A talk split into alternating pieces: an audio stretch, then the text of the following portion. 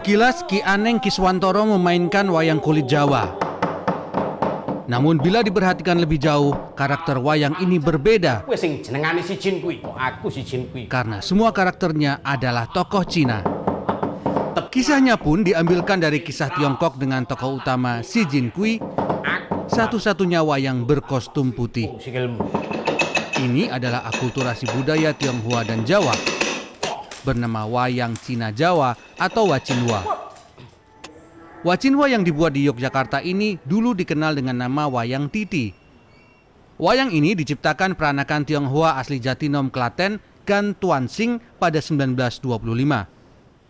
Kemampuan wayang dipelajari Gantuan Sing dari Sekolah Pedalangan Habirando milik Keraton Yogyakarta.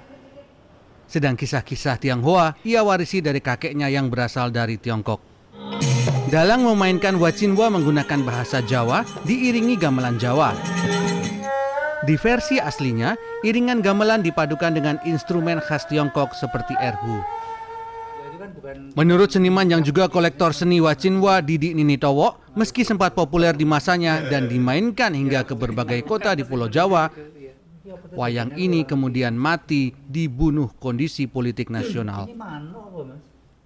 Menjadi surut setelah kejadian 65 pada waktu Gestapo ya, Gestok gitu. 65 karena semua yang berbau Chinese kan tidak boleh, dilarang. Sehingga pada waktu saya mengantar uh, peneliti ke rumahnya keluarga Gantuan Sing, mereka cerita bahwa naskah-naskahnya itu semua dibakar karena ketakutan menyimpan semua naskah yang berbau Tionghoa. Tak hanya itu, sebagian besar koleksi wayang yang asli telah dijual dan berada di luar negeri. Sepertiga koleksi wayang yang tersisa kini disimpan di Museum Sonobudoyo Yogyakarta. Wacinwa ini kan termasuk masterpiece. Ada hanya ada dua set. Yang satu itu dimiliki Sono Budoyo yang satu lagi koleksi Yale University di Amerika Serikat.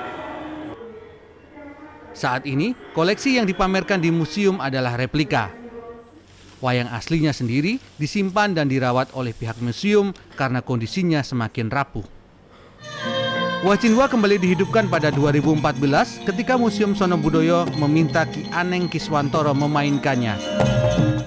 Berbekal pengalaman masa kecilnya membaca komik Si Jin Kui karya Oto Swastika atau Xiao Ti Kui dan perkenalannya dengan dalang-dalang wayang potehi, Aneng kini bahkan telah mereplika Wacinwa dengan adaptasi gaya wayang kulit purwo. Salah satunya dari sisi ukuran.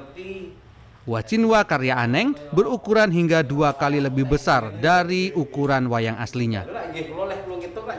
Uh, di sisi lain kita mengembangkan dari sedikit uh, ornamen-ornamen dari bentuk-bentuk uh, aksesorisnya kita sudah memadukan dengan gaya wayang kulit Purwo.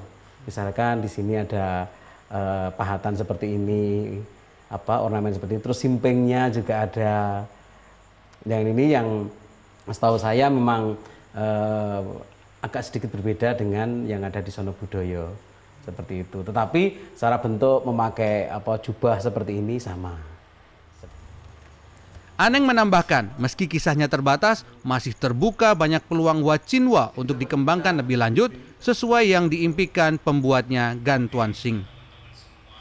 Cerita Sun Gokong pun juga ada karena saya melihat ada beberapa tokoh-tokoh wayang yang kepalanya adalah kepala-kepala binatang, siluman-siluman itu eh, dan juga ada kerasakti, ada bisutong juga, ada kipatke itu juga ada gitu. Jadi memang Eh, pengembangan dari cerita ini tidak hanya si Jinkui tetapi juga ada cerita Samkok juga ada. Aneng berharap makin banyak orang yang memainkan Wacinwa untuk memperkaya khasanah pewayangan Indonesia. Tim Liputan CNN Indonesia, Yogyakarta.